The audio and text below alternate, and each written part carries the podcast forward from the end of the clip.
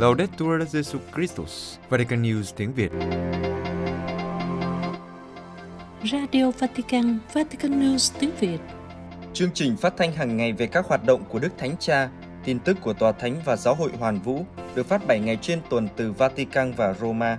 Kính mời quý vị nghe chương trình phát thanh hôm nay thứ Bảy ngày 1 tháng 7 gồm có Trước hết là bản tin Kế đến là chia sẻ lời Chúa. và cuối cùng là mục Nữ tu trong giáo hội. Bây giờ kính mời quý vị cùng Xuân Khánh và Văn Cương theo dõi tin tức. Đức Thánh Cha tiếp phái đoàn tòa thượng phụ chính thống Constantinople. Vatican, sáng thứ Sáu ngày 30 tháng 6, Đức Thánh Cha đã tiếp phái đoàn của Tòa Thượng phụ Chính thống Constantinople. Ngài nói, sự hiệp thông giữa các tín hữu không phải là vấn đề nhượng bộ và thỏa hiệp, nhưng là tình bác ái huynh đệ của những anh chị em, nhìn nhận mình là những người được Chúa Cha yêu thương, tràn đầy thánh thần Chúa Kitô, biết cách đặt những khác biệt trong một bối cảnh rộng lớn hơn. Hàng năm, Giáo hội Roma và Giáo hội Istanbul có truyền thống trao đổi đánh dấu các ngày lễ của các vị thánh bảo trợ của hai giáo hội. Ngày 29 tháng 6, lễ hai thánh Phêrô và Phaolô, bổn mạng của Giáo hội Công giáo Roma và ngày 30 tháng 11, lễ thánh Andre, quan thể của Giáo hội chính thống Istanbul.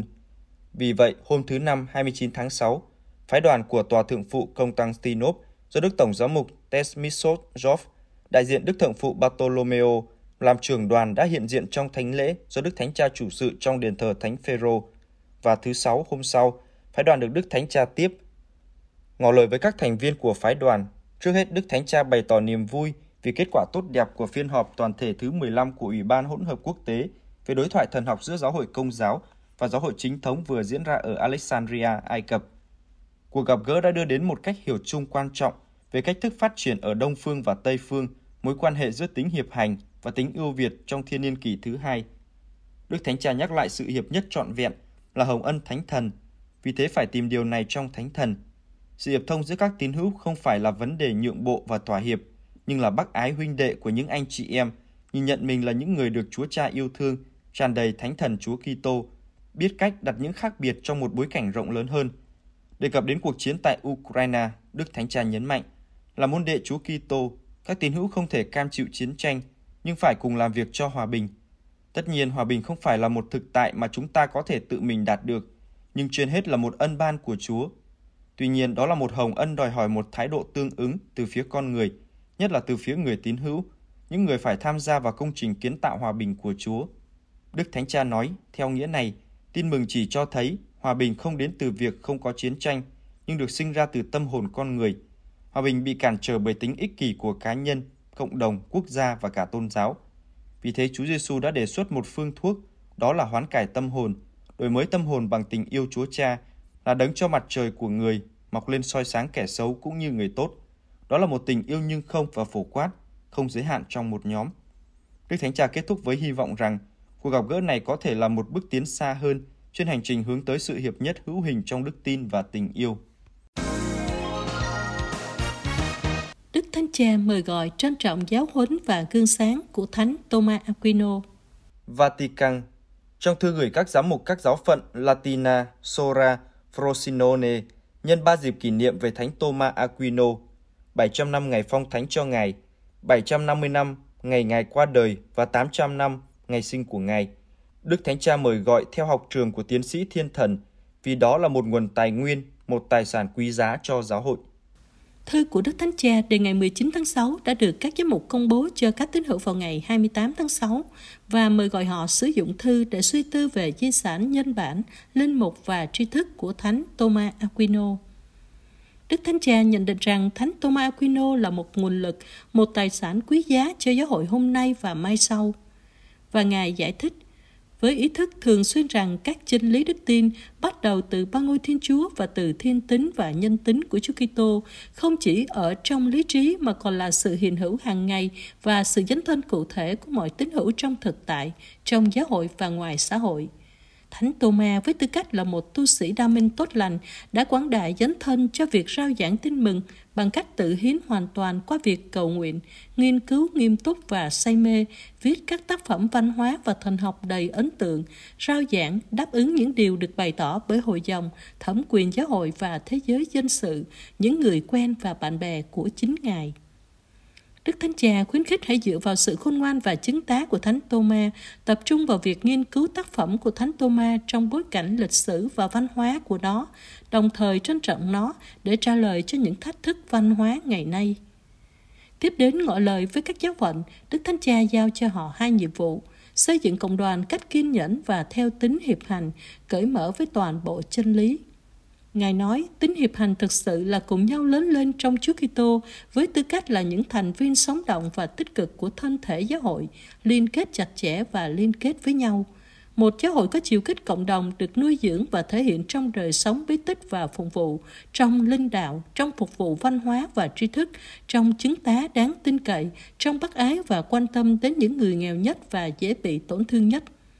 Thánh Gioan Phaolô II nói rằng Thánh Tô-ma yêu mến sự thật một cách vị tha và gọi Ngài là tông đồ của sự thật. Đức Thánh Cha nhấn mạnh rằng Thánh Tô-ma Aquino ngày nay với tinh thần cởi mở và phổ quát là nguồn cảm hứng và là bậc thầy mẫu mực, chú ý đến nhiều chiều kích của thực tại. Đức Hồng Y Zuppi gặp Đức Thượng phụ Kirin tại Moscow. Vatican Đức Hồng Y Matteo Zuppi, đặc phái viên của Đức Thánh Cha tại Moscow, đã được Đức Thượng phụ Kirin, giáo chủ giáo hội chính thống Nga, tiếp đón. Đức Thượng phụ nhắc lại sự đánh giá cao của Ngài đối với những nỗ lực và sáng kiến của Vatican trong việc tìm kiếm hòa bình. Các cộng tác viên của Đức Thượng phụ và Sứ thần Tòa Thánh tại Nga, Đức Tổng giám mục Giovanni Daniello cũng hiện diện trong cuộc gặp gỡ. Tâm điểm của cuộc đối thoại giữa Đức Thượng phụ Kirin của Moscow và Đức Hồng Y Matteo Zuppi đặc phái viên của Đức Thánh Cha tại Moscow, là hoạt động chung của các giáo hội để phục vụ hòa bình và công lý nhằm làm dịu căng thẳng của xung đột ở Ukraine. Chiều thứ Năm 29 tháng 6, thông qua thông dịch viên, Đức Thượng Phụ và Đức Hồng Y đã thảo luận về tầm quan trọng của việc tất cả các nguồn lực trên thế giới đoàn kết để ngăn chặn một cuộc xung đột vũ trang lớn. Theo báo chí của nhà nước Nga, Đức Thượng Phụ Kirin đã chào đón Đức Hồng Y và nói rằng Ngài rất vui khi Đức Hồng Y đến Moscow cùng với những người Ngài biết rõ. Ngài nói với Đức Hồng Y, chúng tôi đánh giá cao việc Đức Thánh Cha cử Ngài đến Moscow. Ngài là người đứng đầu một trong những tổng giáo phận và giáo phận lớn nhất ở Ý và là một tổng giám mục nổi tiếng, người đang thực hiện một nghĩa vụ quan trọng cho người dân. Đây là cuộc gặp gỡ đầu tiên giữa Đức Thượng Phụ Chính Thống Giáo và một đại diện của Đức Thánh Cha kể từ khi bắt đầu cuộc chiến ở Ukraine, sau khi khả năng về một cuộc gặp gỡ giữa Đức Thánh Cha và Đức Thượng Phụ Kirin mất dần. Cũng có mặt trong cuộc gặp gỡ với Đức Hồng Y Zuppi là Tổng giám mục chính thống giáo Nga Antony của Volokolamsk, Chủ tịch Ủy ban đối ngoại của Tòa Thượng phụ Moscow. Hôm mùng 3 tháng 5, Đức Tổng giám mục Antony đã dự buổi tiếp kiến chung tại quảng trường Thánh Phêrô. Ngài đã chào và trò chuyện với Đức Thánh Cha. Một ngày trước đó, Ngài đã gặp Đức Tổng giám mục Claudio Guzerotti, Tổng trưởng bộ các giáo hội Đông Phương để thảo luận về một loạt các vấn đề cùng quan tâm. Ngài trở lại Ý vào giữa tháng 6 và đã gặp ông Andrea Riccardi, người sáng lập Cộng đoàn Thánh Egidio. Sau cuộc gặp gỡ tại Tòa Thượng phụ Moscow và cuộc gặp gỡ với bà Maria Alexeyevna, Ủy viên về quyền trẻ em, Đức Hồng Y Zuppi đã đến nhà thờ chính tòa Đức Mẹ ở Moscow và chủ tế thánh lễ trọng kính hai thánh Phêrô và Phaolô. Kết thúc thánh lễ, Đức Hồng Y đã gặp cộng đoàn công giáo và gửi đến họ lời chào, sự gần gũi và lời cầu nguyện của Đức Thánh Cha. Chiều thứ Sáu 30 tháng 6, Đức Hồng Y đã trở về Roma. Giáo dục công giáo phải sáng tạo để giải quyết những thách đố mới.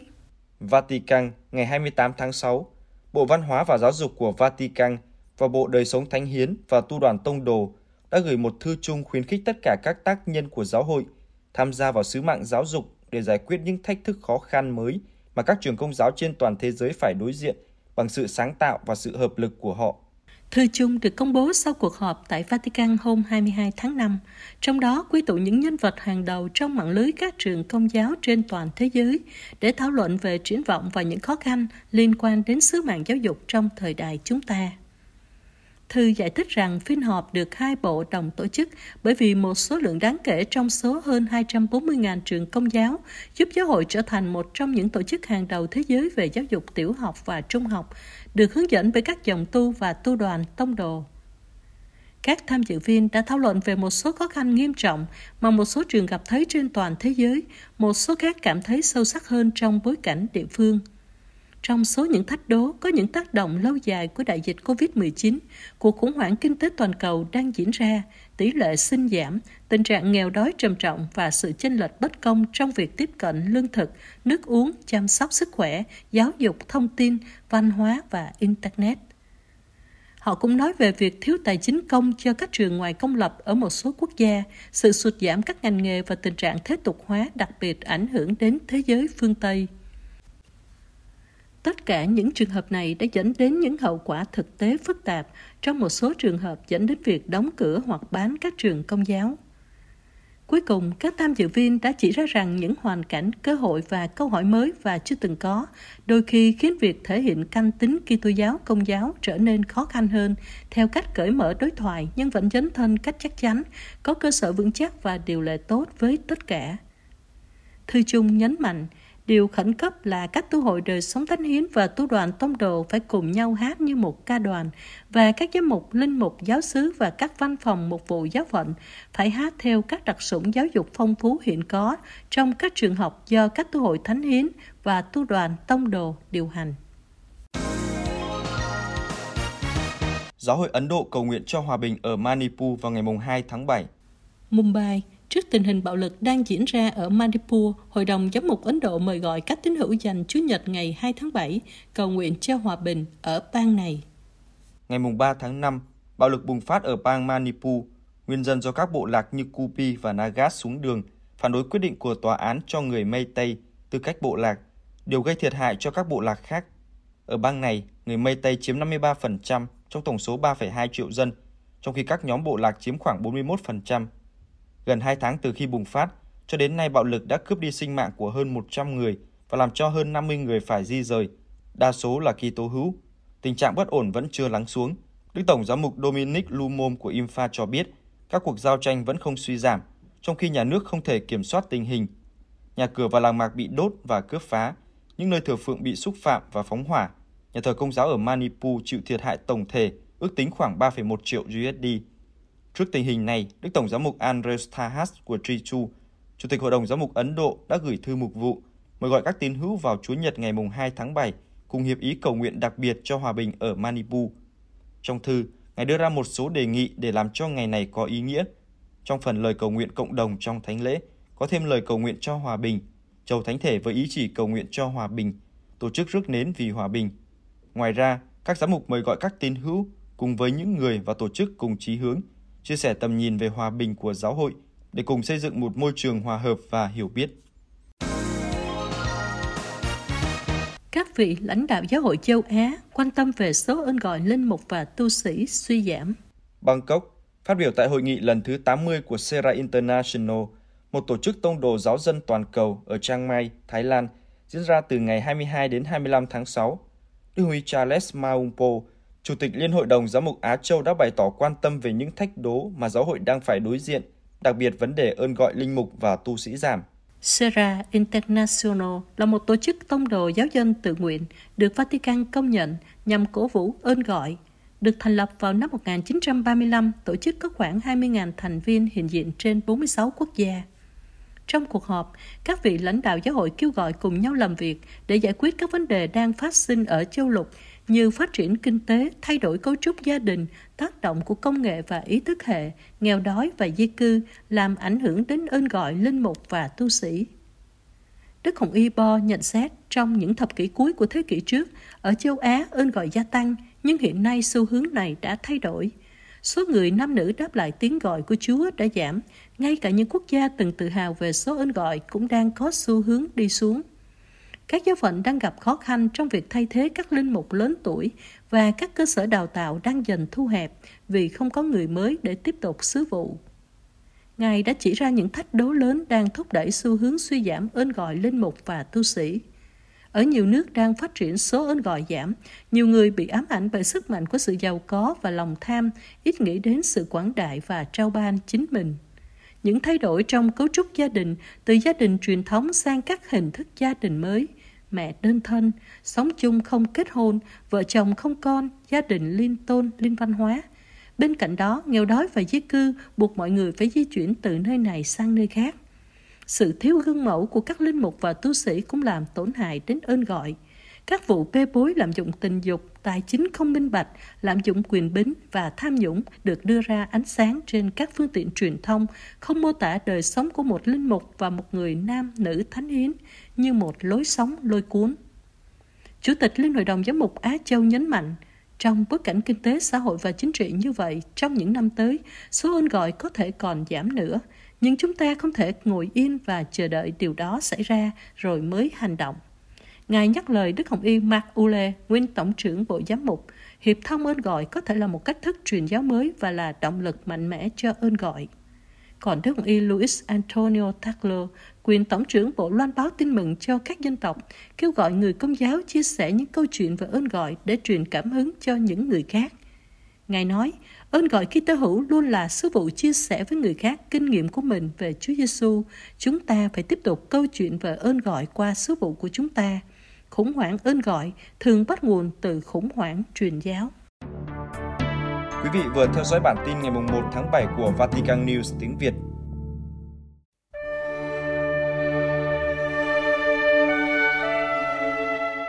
Vatican News tiếng Việt Chuyên mục Chia sẻ lời Chúa Đức cha Giuse Vũ Văn Thiên, Tổng giám mục Hà Nội, chia sẻ lời Chúa Chúa Nhật thứ 13 thường niên.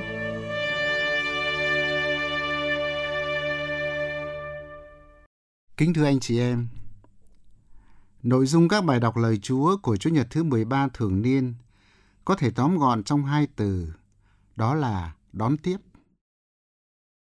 Đón tiếp là nghĩa cử của yêu thương, của lòng bao dung và bác ái. Ý nghĩa của từ đón tiếp không chỉ dừng lại ở việc cho khách đỗ nhờ, mà còn được hiểu ở nhiều khía cạnh khác nhau. Khi có tâm tình đón tiếp, là chúng ta thực hiện đức ái ở mức hoàn hảo. Nội dung bài sách thánh thứ nhất trích trong sách các vua quyển thứ hai tương tự như một trình thuật về ông Abraham và bà Sarah trong sách sáng thế. Hai ông bà đã cao niên mà không có con nối dòng. Trong một lần được đón tiếp chu đáo, các vị sứ thần của Thiên Chúa đã hứa với ông bà, bằng giờ sang năm bà Sarah sẽ sinh con trai. Điều này thật khó tin, đến nỗi bà Sarah bật cười. Sau này, bà đã sinh hạ Isaac. Cũng tương tự như vậy, cặp vợ chồng ở Sunem đã đón tiếp ngôn sứ Elisa, là người của Thiên Chúa, và ông này đã nói, vào thời kỳ này, vào độ này sang năm, bà sẽ có cháu trai bồng. Lời tuyên bố của vị ngôn sứ sau đó đã được thực hiện. Như thế, sự niềm nở đón tiếp là một trong những lý do để nhận được lời chúc phúc đến từ Thiên Chúa và các sứ giả của Ngài. Khi Abraham và Sarah cũng như cặp vợ chồng ở Sunem đã đón tiếp người của Thiên Chúa, họ đã thể hiện một lòng mến hoàn hảo. Trong bài tin mừng, Chúa Giêsu cũng nhấn mạnh đến sự đón tiếp. Nếu hai cặp vợ chồng trong cựu ước nhờ sự đón tiếp nồng hậu mà được Chúa thưởng cho sinh con nối dòng, thì đối với những ai đón tiếp Chúa Giêsu sẽ đạt phần thưởng cao quý là được gặp Chúa Cha. Phần đầu của bài tin mừng trong Chúa Nhật này có thể làm cho chúng ta cảm thấy sốc. Bởi lẽ Chúa mời gọi dành cho người một tình yêu vượt lên mọi mối tương quan huyết nhục thiêng liêng. Hãy tìm hiểu đôi chút bối cảnh xã hội của bài tin mừng. Vào thời đó, một số người Do Thái tin Đức Giêsu là đấng thiên sai và đã thành tâm đón nhận giáo huấn của người. Những người này gặp rất nhiều khó khăn đến từ phía các sức sắc Do Thái và từ phía gia đình. Nhiều người bị cha mẹ và gia đình tẩy chay. Chúng ta nhớ lại trường hợp Chúa Giêsu chữa lành người mù bẩm sinh, được trình bày trong tin mừng Thánh Gioan. Cha mẹ anh cũng không dám can thiệp vì sợ bị đuổi ra khỏi hội đường. Qua lời giáo huấn trong tin mừng, Chúa Giêsu muốn khẳng định những ai muốn tin theo người phải dành cho người một lòng mến ưu tiên, phải can đảm chấp nhận vượt lên mọi ràng buộc và đôi khi phải chấp nhận hy sinh đối với những mối liên hệ thiêng liêng, thân thiết như cha mẹ, anh em, chị em, vợ con. Những lời Chúa Giêsu không thể được coi như sự miệt thị hoặc khinh thường những người thân. Bởi lẽ liền sau đó, Chúa dạy chúng ta phải yêu thương kể cả những người bé mọn. Một chén nước lã rất đơn giản, nhưng cũng có giá trị nếu chúng ta cho đi vì lòng mến. Như thế tình yêu mến dành cho Chúa là nền tảng cho những mối liên hệ khác. Người tin vào Chúa Giêsu không chỉ giới hạn tình yêu của mình nơi những người thân, mà còn trải rộng và lan tỏa đến mọi người, kể cả những người bé mọn, vô danh trong cuộc sống. Là cư Kitô hữu, chúng ta được Chúa đón tiếp vào gia đình của người. Thánh Phaolô trong bài đọc 2 suy tư về ý nghĩa của bí tích thanh tẩy. Nhờ được dìm mình trong sự chết của Đức Giêsu, chúng ta trở nên tạo vật mới và được người đón nhận vào giáo hội. Chúng ta trở nên nghĩa thiết với người và nghĩa thiết với tất cả anh chị em Kitô hữu trên toàn thế giới. Chính vì thế mà chúng ta thường gọi giáo hội là gia đình của Chúa. Cộng đoàn giáo xứ cũng được gọi là một gia đình, bởi lẽ mọi thành viên đều được mời gọi sống chan hòa yêu thương nhau, noi gương tình yêu hy sinh của Chúa Giêsu. Ai không vác thập giá mình mà theo thầy thì không xứng đáng với thầy. Hành trình của người môn đệ Đức Giêsu cũng là hành trình thập giá. Nói cách khác, người môn đệ khước từ thập giá sẽ không phải là môn đệ đích thực. Chúa Giêsu đã khẳng định điều đó. Lời Chúa dạy không có nghĩa khuyên chúng ta đi tìm thập giá cho mình, cũng không phải là một thứ bệnh hoạn thích đi tìm đau khổ hoặc thích làm cho người khác đau khổ.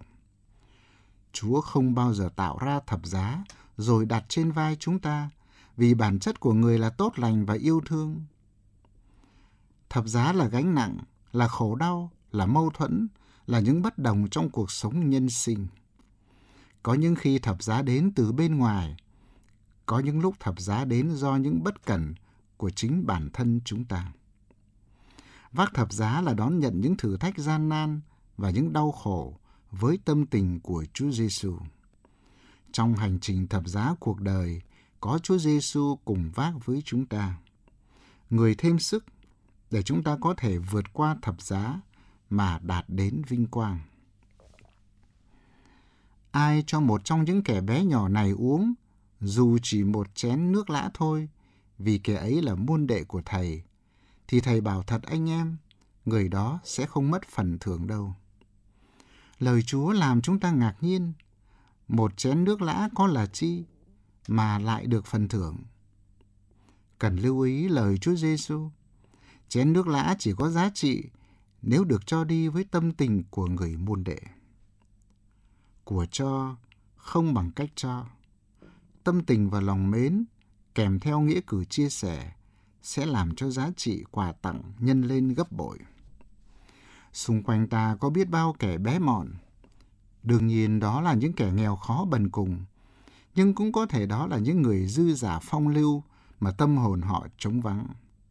Họ rất cần đến những chén nước lã của chúng ta, đó là tình huynh đệ, hiệp thông và nhân ái.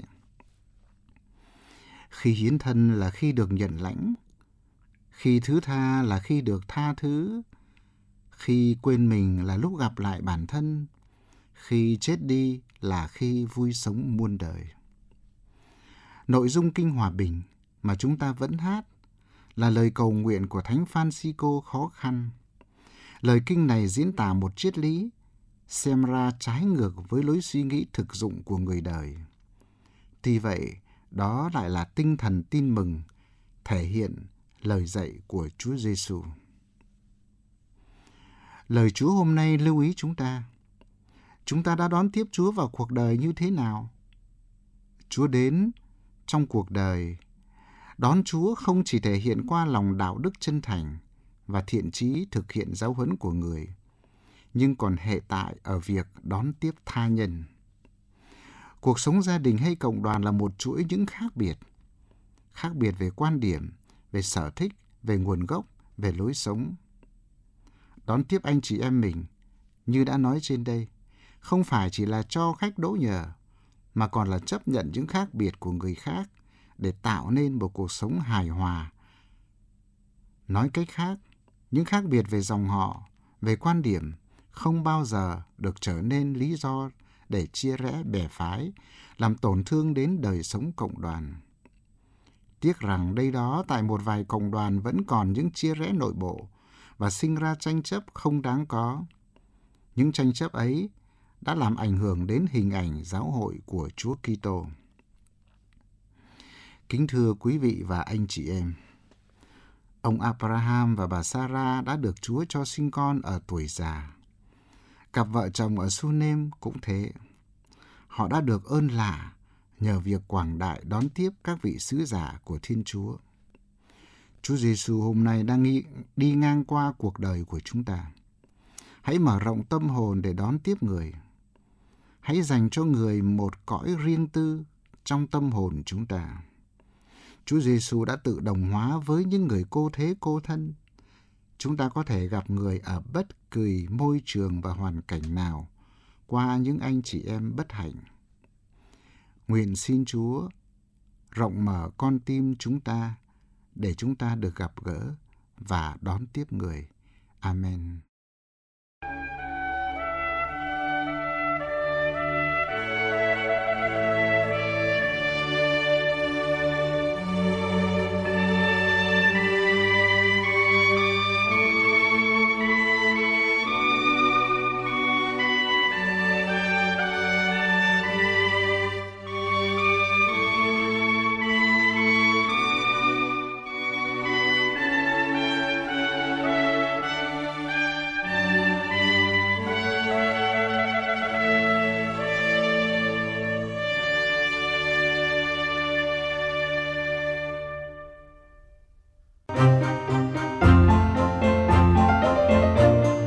Vatican News tiếng Việt Chuyên mục Nữ tu trong giáo hội Ngôi trường dành cho trẻ em khiếm thính do các nữ tu dòng nữ tử đấng khôn ngoan điều hành.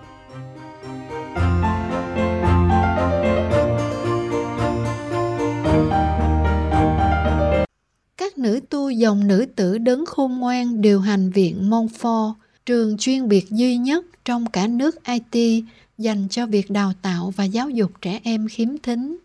Ở đó không chỉ chào đón và hỗ trợ những đứa trẻ thường xuyên bị phân biệt đối xử để các em tiếp tục được học tập mà còn là nơi ẩn náu để các em có thể nhìn cuộc sống với niềm hy vọng. Sir Lamercy Sanford chia sẻ, khi tôi đến viện Montfort vào năm 2013, tôi cảm thấy đặc biệt bị thu hút bởi những đứa trẻ khiếm thính nhưng tôi vẫn chưa biết ngôn ngữ ký hiệu. Tôi giao tiếp với họ như thế nào? Dần dần, các em xích lại gần tôi hơn và mối quan hệ của chúng tôi trở nên phong phú hơn. Với những chi tiết dạy tôi phải sát cánh bên những đứa trẻ khuyết tật này. Vì các em thực sự có khả năng làm nên những điều vĩ đại. Các nữ tu dòng nữ tử đấng khôn ngoan hết lòng dấn thân với người khiếm thính ở it để thực hiện công việc của mình, họ kêu gọi thiện chí của các cộng đồng trong nước và quốc tế để họ có thể đáp ứng nhu cầu giáo dục của trẻ em khiếm thính của đất nước và bảo đảm cho các em sự giáo dục, giúp các em có thể tự chủ và độc lập. Thật không may, tất cả những nỗ lực của họ đều vô ích vì sự dấn thân của họ đã không có kết quả vào thời điểm mà các mối quan hệ chính trị xã hội của đất nước đang xuống cấp nghiêm trọng. Ở IT, có nhiều trẻ khiếm thính không bao giờ được đi học do khuyết tật của các em, vì cha mẹ các em chỉ xem các em là gánh nặng mà không có triển vọng tương lai. Hơn nữa, một số đông đáng kể những trẻ em đã lớn hơn khi đến viện Montfort và các em đã không được học hành các nữ tử đấng khôn ngoan chào đón các học sinh khiếm thính từ 3 tuổi trở lên. Phần lớn các trẻ khuyết tật này không thể hoàn thành chương trình học. Tại thời điểm đó, chúng tôi đưa các em đến viện Croix de Bouquet Montfort, nơi các em có thể tham gia các khóa học chuyên nghiệp, cho phép họ học một trong các nghề sau, đồ gỗ, làm tủ, công nghệ nông nghiệp, may đo, công việc gia đình và thẩm mỹ. Giống như tất cả những người khuyết tật, học sinh khiếm thính cần cảm thấy được yêu thương và cần được quan tâm nhiều. Họ phải được lắng nghe, dạy dỗ, trấn an và hướng dẫn. Với sự giúp đỡ liên tục của giáo viên và nhờ sự hiện diện của một nhóm các nhà tâm lý học tham gia vào dự án sư phạm cá nhân hóa của Viện Montfort, những đứa trẻ này dần dần phát triển. Dần dần, các em học cách tham gia vào niềm vui của trường học và kết bạn. Điều tốt mang lại cho một đứa trẻ bằng cách giúp các em thoát khỏi sự cô lập thực sự là vô giá. Giành được lòng tin của trẻ khiếm thính ở IT đòi hỏi rất nhiều kiên nhẫn vì các em biết rằng các em không được yêu thương và do đó có xu hướng nội tâm hóa sự từ chối mà các em thường trải qua trong chính gia đình mình.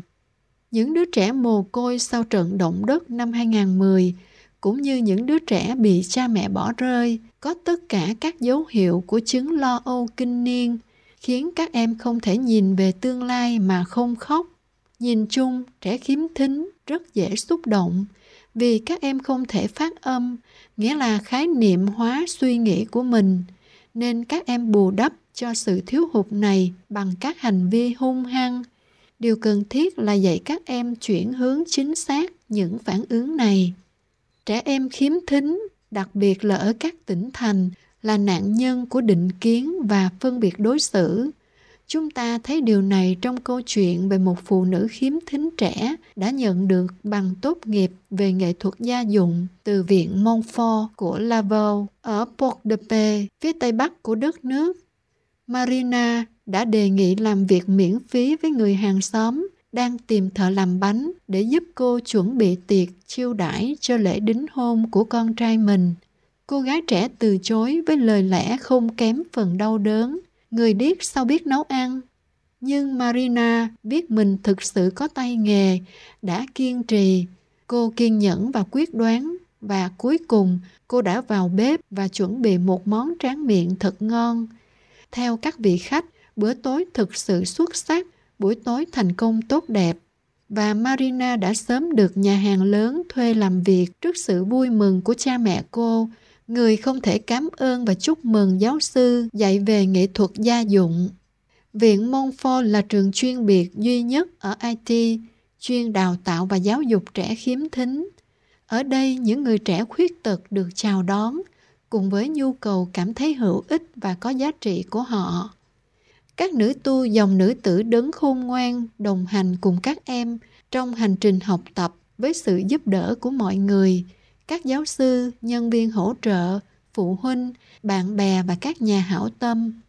Các nữ tu đã nhận thấy rằng trẻ em khuyết tật về thể chất hoặc trí tuệ hoặc những người khiếm thị ít nhất cũng có thể vượt qua quá trình học tập.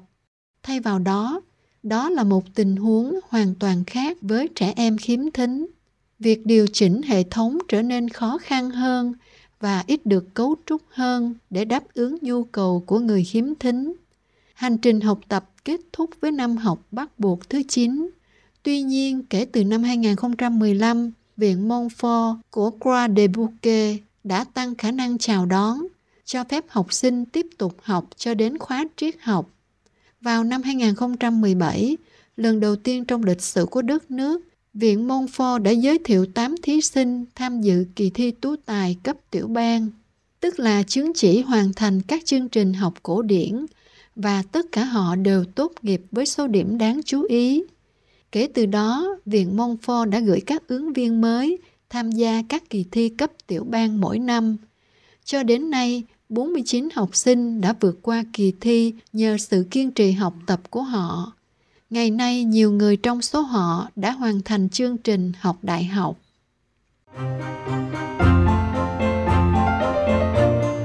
Vatican News tiếng Việt Chuyên mục Nữ tu trong giáo hội